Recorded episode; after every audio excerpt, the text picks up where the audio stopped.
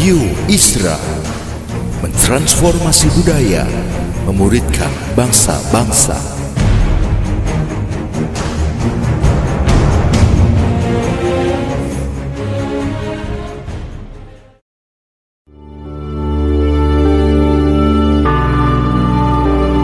Apostolic Prophetic Messages mengungkapkan pesan dan arahan dari hati Tuhan bagi gerejanya demi menuntaskan mandat kerajaan Allah di Indonesia dan bangsa-bangsa. Selamat mendengarkan.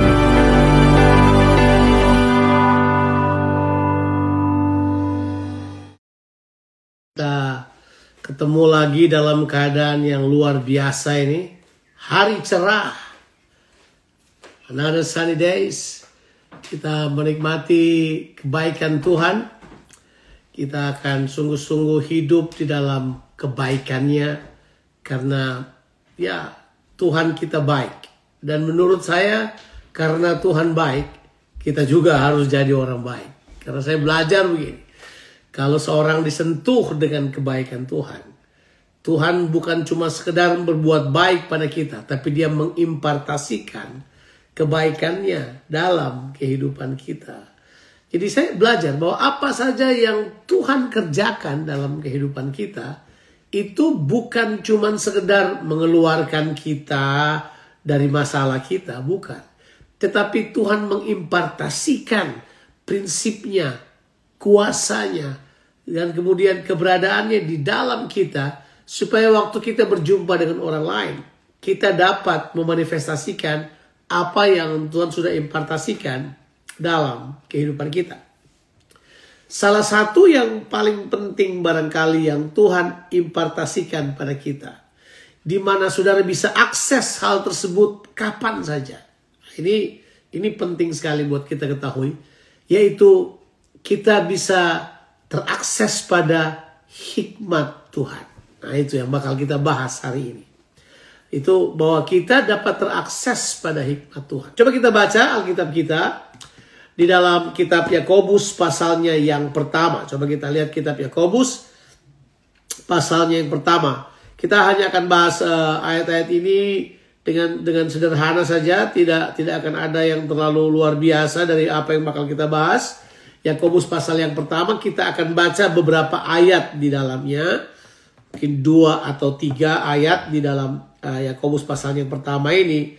Untuk kemudian belajar tentang akses ya yang Tuhan siapkan dalam kehidupan kita. Yaitu hikmat ini.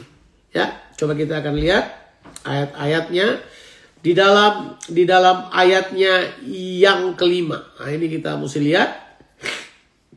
Uh, kita baca ayat 5 sampai ayatnya yang ke-8 ya. Kalau saudara punya waktu, saudara bisa baca dari ayat yang pertama untuk mendapatkan konteksnya. Karena konteksnya begini, konteksnya bahwa dalam kehidupan ini saudara punya pilihan waktu saudara berhadapan dengan tantangan, masalah, problem, pencobaan, apa aja kita diberi pilihan. Pilihannya adalah saudara mau tenggelam, sedih, susah, mewek, uh, sebutlah semua yang negatif. Atau saudara memutuskan untuk berbahagia dalam pencobaan tersebut. Betul ya? Makanya dia dia beritahu buat kita, anggaplah sebagai satu kebahagiaan kalau kamu jatuh dalam berbagai-bagai pencobaan. Sebab dia bilang pencobaan itu melayani sesuatu. melayani yaitu melayani kematangan dalam kehidupan kita supaya kita menjadi sempurna, utuh dan tidak kekurangan sesuatu apa pun. Berarti begini, kalau kita sedang mengalami pencobaan, there is a chance when God want to add something else in you. Ada yang Tuhan mau tambahkan dalam diri saudara. Jadi saudara mengalami tantangan, pencobaan, masalah, that's a that's a time when God want to add, ya. Tuhan mau tambah sesuatu dalam diri saudara. Itu itu powerful. Ide itu bagus banget. Nah, kemudian ayatnya yang kelima yang kita akan baca sampai ayatnya yang ke-8. Tetapi apabila di antara kamu ada yang kekurangan hikmat, hendaklah ia memintakannya kepada Allah yang memberikan kepada semua orang dengan murah hati dan dengan tidak membangkit-bangkit. Maka hal itu akan diberikan kepadanya. Hendaklah ia memintanya dalam iman dan sama sekali jangan bimbang. Sebab orang yang bimbang sama dengan gelombang laut yang diombang-ambingkan kian kemari oleh angin. Orang yang demikian janganlah mengira bahwa ia akan menerima sesuatu dari Tuhan. Sebab orang yang mendua hati tidak akan tenang dalam hidupnya. Uh, this is a powerful ya. Ini ini powerful uh, word. Bahkan kalau kita baca baik-baik, saudara akan menemukan. Nah, saya akan mengembalikan saudara pada uh, Yakobus secara menyeluruh. Tema utama dari kitab Yakobus ya ini adalah tentang kedewasaan rohani. Ya, ini berbicara tentang orang yang dewasa. Nah, orang yang dewasa itu ternyata bukan saja mereka cuma punya pemikiran yang yang baik, tapi mereka juga terakses pada hikmat Tuhan.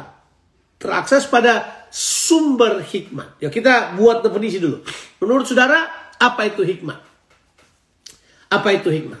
Nah, hikmat jelas kalau kita perhatikan ada yang berkata hikmat adalah sesuatu yang yang kita pikirkan, sesuatu yang ada di pikiran kita. Tapi membaca Alkitab dengan uh, berulang-ulang kali kemudian melihat. Sebab kalau orang menjelaskan hikmat, itu luar biasa sekali saudara. Bahkan Tuhan kita itu disamakan dengan hikmat. Saya bisa bayangin ya. Orang untuk menggambarkan siapa Tuhan menggunakan kata hikmat. Misalnya kata logos.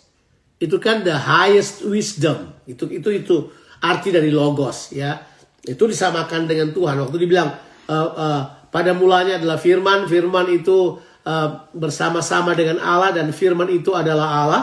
Yohanes 1 ayat yang pertama dan yang kedua. Kita menemukan di ayat tersebut kata firman itu menggunakan kata logos.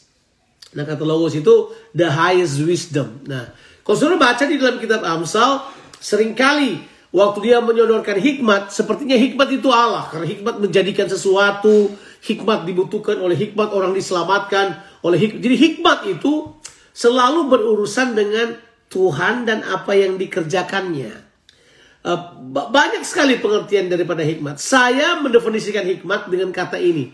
Akurasi sorgawi yang teraplikasi di dalam dunia ini. Itu dia. Jadi kecepatan sorga yang kemudian teraplikasi dalam dunia ini. Sehingga di dunia yang ukurannya nggak jelas, semuanya nggak pasti. Hikmat membuatnya menjadi pasti. Hikmat. Hikmat itulah yang kita perlukan dalam kehidupan ini. Nah di ayat yang kita baca ini, coba kita baca ayat yang kelima ulang lagi. Tetapi apabila di antara kamu ada yang kekurangan hikmat. Bukan dibilang tidak punya hikmat. Yang ada adalah kekurangan hikmat. Nah ini ini penting. Kata kata kurang di situ bukan berarti tidak ada. Kata kurang di situ ada, tapi dia tidak begitu berfungsi atau tidak kelihatan. Ya toh.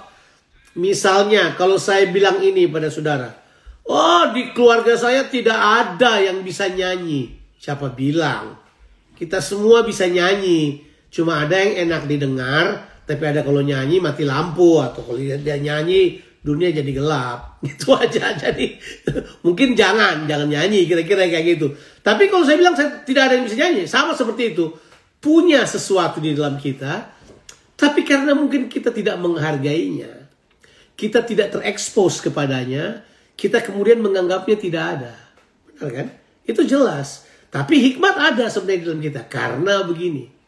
Ini bagi kita orang yang percaya kepada Tuhan Yesus. Yesus itu telah menjadi hikmat bagi kita. Nah, itu jelas. Ditulis di dalam kitab 1 Korintus. Coba kita baca dulu ayat tersebut. Bahwa Yesus itu telah menjadi hikmat bagi kita. Coba kita lihat ayat tersebut. 1 Korintus pasalnya yang pertama. Kita baca ayatnya yang ke-30. Tetapi di dalam dia kamu berada dalam Kristus Yesus yang oleh Allah telah menjadi hikmat bagi kita. Ia membenarkan dan menguduskan kita dan menebus kita. Itu ditulis di ayat yang ke-30. Jadi Yesus adalah hikmat. Kalau saudara menerima Yesus dalam kehidupan saudara, Yesus menjadi Tuhan saudara. Berarti begini, hikmat itu tersedia bagi saudara. Apalagi kita berkata kalau dia berdiam di dalam kita, hikmat itu telah menjadi laten di dalam saudara. Dia ada di dalam kehidupan saudara. Nah, hikmat inilah yang seharusnya kita terakses kepadanya waktu kita berhadapan dengan masalah-masalah, cobaan-cobaan, menghadapi tantangan-tantangan kehidupan. Masalahnya kita jarang mengakses hikmat tersebut. Akhirnya kita berusaha akses hal yang lain.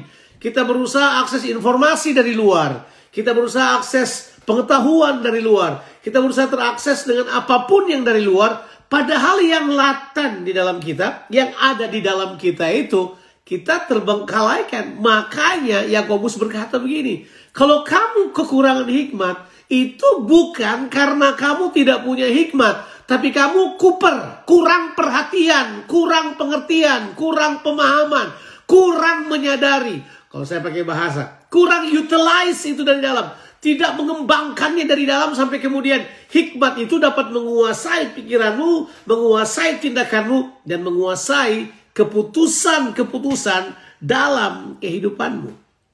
Nah, di dalam ayat ini udah jelas uh, untuk pertama kalinya saya melihat bahwa hikmat itu diparalelkan aksesnya dengan iman. Karena dibilang di dalam ayat tersebut, uh, kita lihat kembali lagi di Yakobus pasal yang pertama ayatnya yang kelima itu dia bilang begini, kalau kamu kekurangan iman, hendaklah kamu memintakannya dari Tuhan. Dan ini punya pengertian, ini tersedia bagi siapa saja. Bagi Tuhan yang memberikan tanpa membangkit-bangkit. Haleluya. Tuhan kita luar biasa ya. Kalau beri itu nggak nggak membangkit-bangkit. Tahu bangkit-bangkit nggak? Suka nginget-ngingatin Ingat nggak waktu saya kasih kamu itu? Enggak, dia nggak pernah bilang begitu. Dia beri aja. Tanpa membangkit-bangkit itu begini. Dia memberi, dengan kata lain dia berkata itu jadi hakmu. Gunakan seperti yang kamu mau. Pakai aja. It's all yours. Kira-kira kayak begitu. Dia tidak bangkit-bangkit. Maka hal itu akan diberikan kepadanya. Nah baru ayat yang ke-6. Hendaklah ia memintanya dalam iman. Nah di sinilah kita sebenarnya dipertemukan dengan dua hal yang luar biasa, hikmat dan iman. Nah, sering kali orang berkata begini, misalnya, orang kalau bertindak terlalu beriman, dia berkata ini, itu kurang hikmat itu. Jadi orang sering kali suka memisahkan antara iman dan hikmat. Seolah-olah kalau iman sangat radikal, kalau hikmat kayaknya lembut dan bisa diterima oleh semua orang. Kan begitu cara berpikirnya. Oh itu kurang hikmat itu. Padahal mungkin dia melakukannya dengan dengan hikmat yang dari Tuhan. Tapi hikmat itu dengan iman bekerja bersama. Nah, kalau hikmat dengan iman bekerja bersama dalam konteks ini, maka hasilnya kita tidak bisa nilai menurut ukuran kita. Sebab hasilnya itu adalah sesuatu yang Tuhan kerjakan dalam kehidupan ini yang gak masuk akal. Di situlah realita. Tidak harus bentuknya mujizat yang hebat, tapi hal-hal yang tidak masuk akal terlaksana. Misalnya, jalan yang tertutup bisa terbuka karena hikmat dan iman menjadi satu. Ketika hikmat dan iman menjadi satu, orang yang lama tidak bisa berdamai, eh bisa diperdamaikan oleh Tuhan karena hikmat Allah. Karena hikmat dan iman menjadi satu. Belenggu-belenggu yang menguasai orang bisa dilepaskan. False belief yang menguasai cara berpikir orang. Sehingga kemudian orang hidup dalam tradisi, kebiasaan yang kemudian membunuh iman mereka. Bisa dilepaskan. Orang kemudian bisa mengalami kemerdekaan. Karena kalau hikmat bergerak dengan iman secara bersama-sama, itu menghasilkan perkara-perkara yang luar biasa. Saya kemudian belajar bahwa lewat hikmat Allah, begitu kita masuk dengan iman terakses pada hikmat Allah, hal-hal yang tidak masuk akal terjadi. Nah, ya, ada banyak cerita tentunya sudah bisa bisa tarik dalam dalam pembelajaran ini. Misalnya saja, uh, saudara masih ingat nggak cerita waktu uh, apa Challenger meledak? Gak tahu kalau saudara masih ingat itu. Ya saya masih SMA waktu itu. Challenger itu naik ke atas terus meledak. Tahu kan ceritanya di balik kisah Challenger itu? Ya, ada seorang yang telah dipersiapkan sekian lama untuk menjadi salah satu astronot ulang alik pada waktu itu. Ada satu orang. Tahu nggak? Tiba-tiba dia dipecat loh. Dia dihentikan, digantikan sama orang lain yang menggantikan dia. Padahal seluruh persiapannya, seluruh kehidupan ini sudah pakai untuk itu. Dia tidak ngerti. Dia selalu bertanya pada Tuhan, why, why, why? Kenapa, kenapa, kenapa? Why, why, why? Waktu pesawat itu meledak di udara, atau dia hancur di udara, tahu nggak saudara? Itu baru dia berkata, oh, baru saya tahu kenapa. Ya gitu.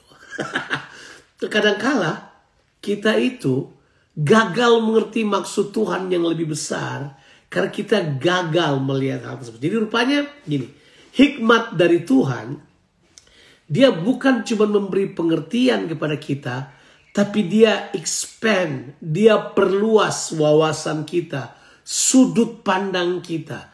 Nah sekali lagi, hikmat ini datangnya dari Yesus Kristus yang berdiam dalam kita. Berarti begini, Kristus itulah yang kemudian menolong kita untuk berpikir, menolong kita untuk membuat keputusan-keputusan. Nah, jangan anggap remeh hal ini. Jangan anggap remeh hal ini. Karena inilah yang kemudian mengubah sejarah manusia. Nah, saudara masih ingat? Cerita lagi. Saudara masih ingat waktu waktu Salomo uh, diangkat menjadi raja. Saudara masih ingat cerita itu ya? Kita boleh baca di dua raja-raja pasal yang pertama atau dua tawari satu tawari pasal yang pertama ayat yang ketujuh. Itu itu cerita begini. Salomo pergi berdoa di Gunung Gibeon. Dia pergi berdoa. Kemudian Tuhan berkata begini kepada Salomo. E, mintalah kepada aku apa yang akan kuberikan kepadamu. Itu. Mintalah kepada aku apa yang akan kuberikan kepadamu. Waduh. Salomo jawab. Berikanlah kepadaku hikmat dan pengertian. Supaya aku dapat memimpin kerajaan ini dan menjadi raja atasnya sesuai dengan kehendakmu. Jadi aku minta hikmat dan pengertian. Wah Tuhan jawab. Nah ini dia permintaan yang tepat. Karena Tuhan bilang ada lima permintaan di dunia. Kamu tidak meminta kaya, kamu tidak meminta harta, kamu tidak meminta apalagi kemuliaan, kamu tidak meminta nyawa pembencimu. Kita suka minta itu. Dan kamu tidak minta umur panjang. Ini kan lima permintaan dari seluruh makhluk di dunia. Kalau komputer catat di sorga ada lima permintaan manusia paling banyak. Yang pertama minta kaya, itu selalu. Minta harta. Yang kedua mereka minta kemuliaan. Kemudian mereka minta umur panjang. Tapi juga mereka minta nyawa pembencinya. Ya, kalau ada orang tidak suka kita, kita berdoa diam-diam. Tuhan lenyapkan dia dari hadapanku. Ya, kalau kita nggak suka orang, kita berkata Tuhan nggak usah bunuh, patahkan saja lehernya. Kira-kira kayak gitulah ada di kepala kita niat-niat jahat. Itu permintaan kita naik ke, sorga, dicatat oleh sorga. Sorga berkata ada lima permintaan yang paling top di dunia ini. Tapi Salomo tidak minta itu. Salomo tidak minta tentara berkuda yang hebat, angkatan perang yang hebat, negara yang indah. Dia minta begini, berikan kepadaku hikmat dan pengertian. Tuhan berkata begini, karena itu yang kau minta. Aku akan memberikan hikmat dan pengertian kepadamu. Dan sebagai tambahannya, nah ini dia. Sebagai tambahannya, aku akan memberikan semua lima yang diminta oleh manusia kepadamu. Sehingga engkau akan menjadi raja yang paling kaya yang pernah ada. Dan tidak akan ada raja yang lebih kaya daripada engkau sebelum engkau ataupun sesudah engkau. Waduh, itu luar biasa. Padahal yang dia minta bukan kekayaan. Yang dia minta adalah hikmat. Berarti Tuhan mau beritahu buat kita begini di cerita itu. Bahwa hikmat itu lebih penting daripada kekayaan. Orang lebih mengejar kekayaan dan harta benda. Mereka lupa mereka dapat mengejar hikmat yang berdiam dalam diri mereka. Saya yakin saudara, ke depan kita sekalian bakal berhadapan dengan dilema-dilema tertentu dalam kehidupan ini. Kita akan berhadapan dengan tantangan-tantangan kehidupan. Ada banyak orang yang punya dilema yang mereka tidak bisa jawab. Ada orang yang diskusi mau beli rumah udah 70-an tahun gak jadi beli. Ada orang yang berpikir mereka mau ada di sebuah tempat ini apa tempat itu mereka diskusikan sudah puluhan tahun tidak pernah pindah. Ada orang, ada banyak sekali orang yang sama sekali tidak dapat mengerjakan sesuatu dan stuck pada pemikiran mereka karena mereka tidak mengandalkan hikmat yang dari Tuhan yang harusnya bisa membawa mereka pada breakthrough dalam kehidupan ini. Nah, coba kita kita perhatikan baik-baik. Saya akan bahas dulu sebentar apa yang bukan hikmat? Ini dia. Apa yang bukan hikmat? Yang bukan hikmat adalah kebimbangan. Itu bukan hikmat sama sekali. Kalau ada yang datang pada saudara dan kemudian saudara jadi bimbang dan ragu tentang sesuatu, ketahuilah itu bukan hikmat dari Tuhan. Itu kebimbangan. Sebab kalau saudara terus dibawa seperti perahu di tengah gelombang yang besar terombang ambing ke sana kemari, Saudara tidak pernah bisa membuat keputusan yang tegas. Sudah terus seperti itu. Maka yang terjadi adalah saudara akan dibawa pada titik untuk tidak percaya pada apa pun. Ya, there is no apa tuh stand firm di dalam keputusan saudara nggak ada. Alkitab bilang orang yang seperti itu jangan mengira dia dapat menerima sesuatu dari Tuhan. Kata bimbang itu sama dengan mendua hati kalau sudah baca di ayatnya yang ke-8. Orang yang mendua hati apa saudara? Tidak tenang dalam hidup. Jadi ya kalau mau tahu rahasia orang supaya tenang, ya berhikmat. Supaya tidak perlu ada terombang ambing ke kiri dan ke kanan. Sampai kemudian kita dapat dikalahkan oleh keadaan kita. Kalau saudara perhatikan baik-baik ya, ini, ini saya mau katakan pada saudara. Di akhir zaman ini, ada banyak pengajaran yang bakal ombang-ambingkan anak Tuhan. Itu ditulis di Alkitab kok, nggak usah khawatir. Kita bakal terombang-ambing kian kemari, ke sana kemari. Saya peringatkan pada saudara. Saya mau peringatkan ini buat kita sekalian. Tetaplah berpegang teguh pada pengajaran iman di dalam Tuhan Yesus Kristus Tetaplah berpegang teguh kepada Alkitab sebagai otoritas yang tertinggi dalam kehidupan saudara. Saudara perlu berpegang teguh kepada Injil kebenaran Yesus Kristus yang menyelamatkan. Jangan biarkan saudara diombang-ambingkan. Jadi ada beberapa hal dasar dan fondasional yang saudara harus bereskan dari sekarang. Berpegang teguh kepada pokok-pokok dasar iman kita. Pokok-pokok dasar yang tertulis di dalam Ibrani pasal 5 dan pasal 6. Saudara bisa lihat Ibrani pasal 6 ayat 1. Saudara akan ketemu hal-hal dasar tentang banyak hal, tentang pertobatan, tentang keselamatan, ada tentang apa lagi? Tentang baptisan, tentang apa? Itu harusnya kita tidak perlu ragu lagi, tidak perlu diombang-ambingkan oleh apa pun. Lakukan apa yang Alkitab ajarkan kita lakukan. Kalau dasar kita sudah kuat. Yesus kan adalah dasar kita. Itu adalah dasar hikmat buat kita untuk bertumbuh, untuk mengerti. Nah ini kemudian saya pelajari. Yang bukan hikmat yang kedua adalah ini. Bahwa segala sesuatu yang dinilai dengan mata jasmani kita, yang menyukakan diri kita, yang menjadikan kita puffed up, yang menjadikan kita sombong, jangan kejar yang itu. Artinya, jangan kita masuk pada framing yang dibuat oleh dunia dalam ukuran kesuksesan mereka. Dunia punya tolok ukur kesuksesan. Jangan masuk pada frame mereka. Kalau kita masuk pada frame mereka, salahnya kita akan berpikir seperti mereka, kita akan merasa seperti mereka. Akhirnya kemudian kita gagal mengerti kehendak Tuhan. Kita kemudian berhenti mengenal kehendak Tuhan. Kita kemudian mulai mendua hati kalau melakukan sesuatu. Akhirnya kita mulai mencari jalan-jalan kompromi. Kita mulai mencari jalan-jalan yang kemudian mulai menyukakan ego kita. Dan bukan kehendak Allah dalam kehidupan kita.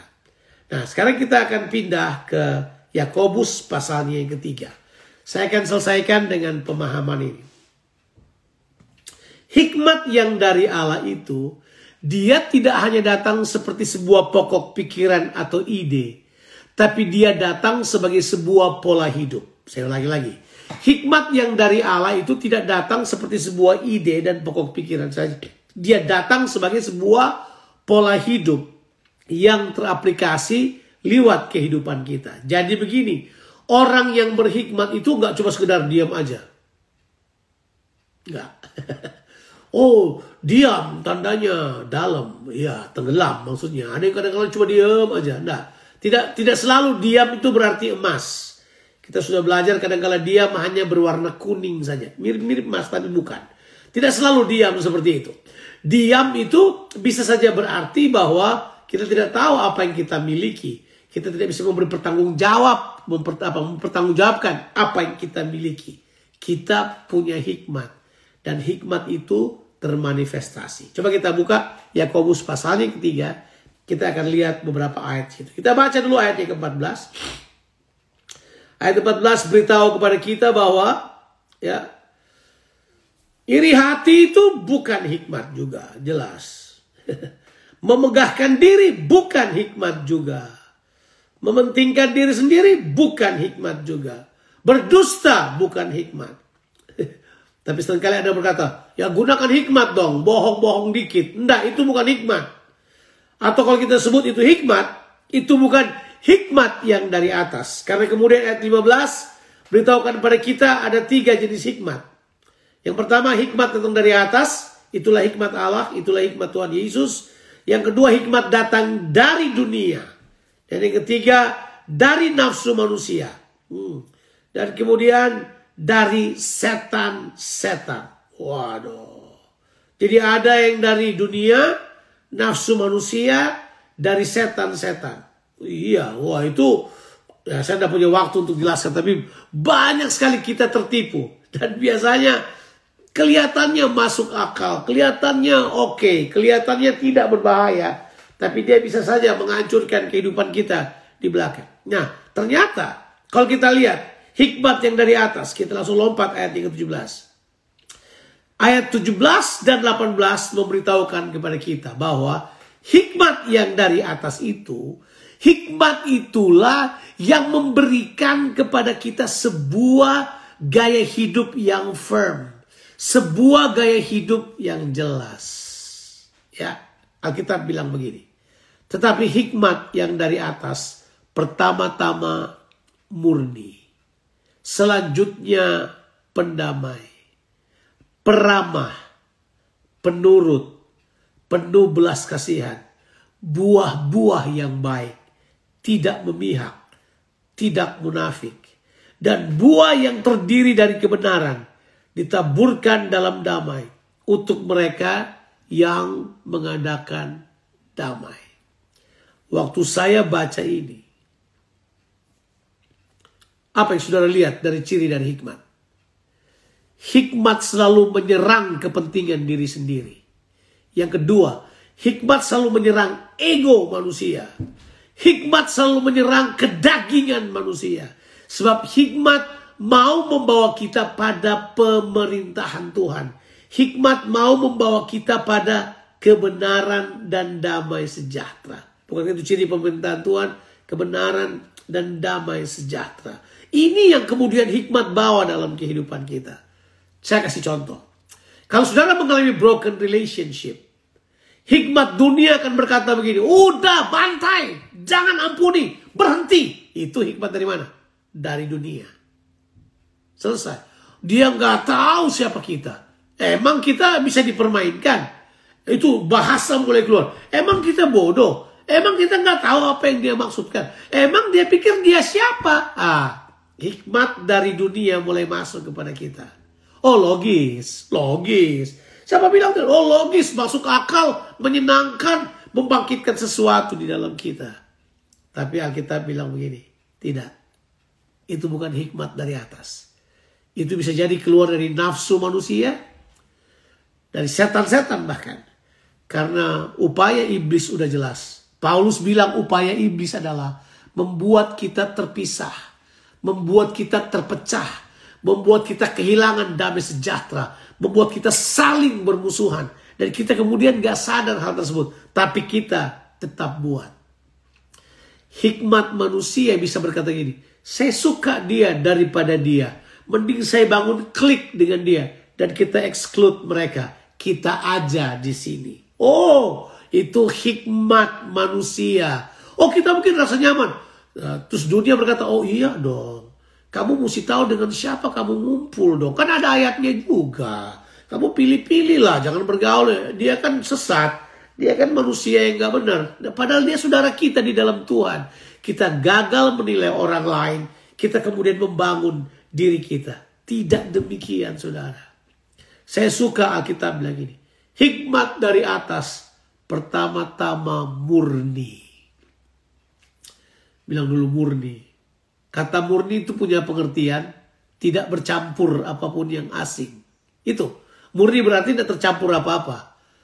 Ya, murni sesuatu murni dia aja. Kalau kopi kopi aja. Jangan kopi campur jagung tuh nggak murni kopi namanya. Kita kira kira gitu. Nah kalau kalau kalau misalnya minyak sesuatu minyak misalnya eh, VCO misalnya itu kan uh, minyak kelapa coconut oil tapi yang virgin pengertian yang virgin itu murni belum tercampur hal yang dari luar.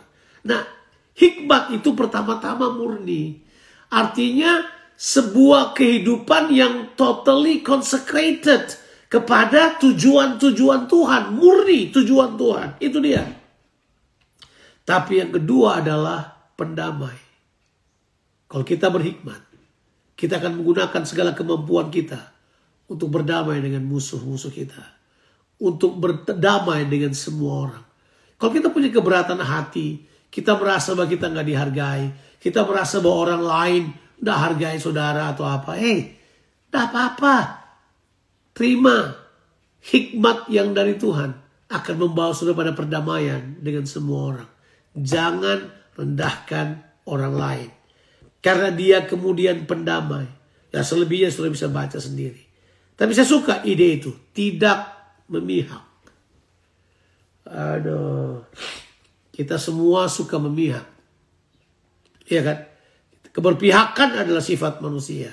Tapi Tuhan mau kita tetap stand pada berpihak kepada kehendak Allah. Kita tidak perlu memihak ke kiri dan ke kanan. Ya, saya belajar sebagai seorang yang memuridkan orang dan memimpin orang. Seringkali kan yang satu kelas sama yang lain. Mereka berpikir kalau kita bicara dengan seseorang, saya akan berpihak pada orang tersebut. Belum tentu. Saya dengar ceritanya, biar dia dekat, dia saudara saya, dia, dia tetap saudara saya. Gak ada masalah. Tapi saya tidak akan berpihak kepadanya. Saya akan belajar berpihak pada apa yang Tuhan inginkan. Ya iya, ya sering kali kita berkata, oh orang ini gak kenal keluarga. Kita keluarga, mereka bukan. Saya berkata dalam posisi saya. Sebagai seorang yang melayani Tuhan, saya ada dalam keluarga Allah. Saya ada dalam keluarga Allah. Hubungan darah nggak sepenting kehendak Allah. Yesus bilang itu. Masih ingat gak Yesus dituduh gila sama sama keluarganya. Oh dia nggak waras kayaknya. Kurang sehat dia. Kita mau bawa pulang dia. Yesus berkata begini. Waktu orang berkata, e, Yesus ibumu dan saudaramu ada di depan. Yesus berkata ini, siapakah ibuku? Siapakah saudara-saudaraku? Ibuku dan saudara-saudaraku adalah mereka yang melakukan kehendak Allah.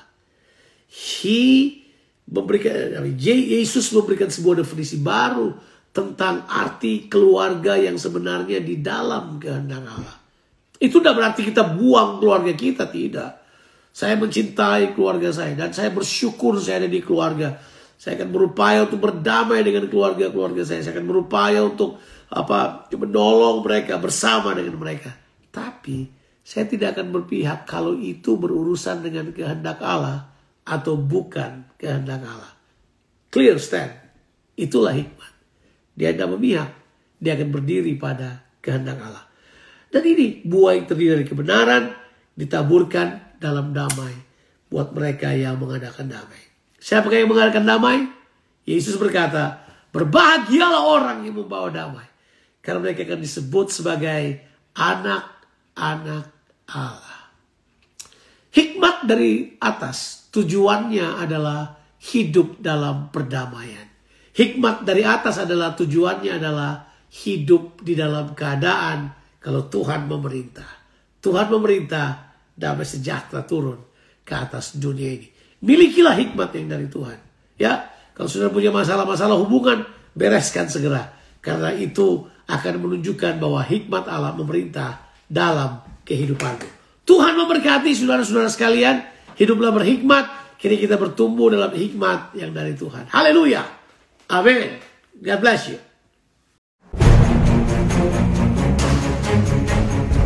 Radio Isra mentransformasi budaya, memuridkan bangsa-bangsa.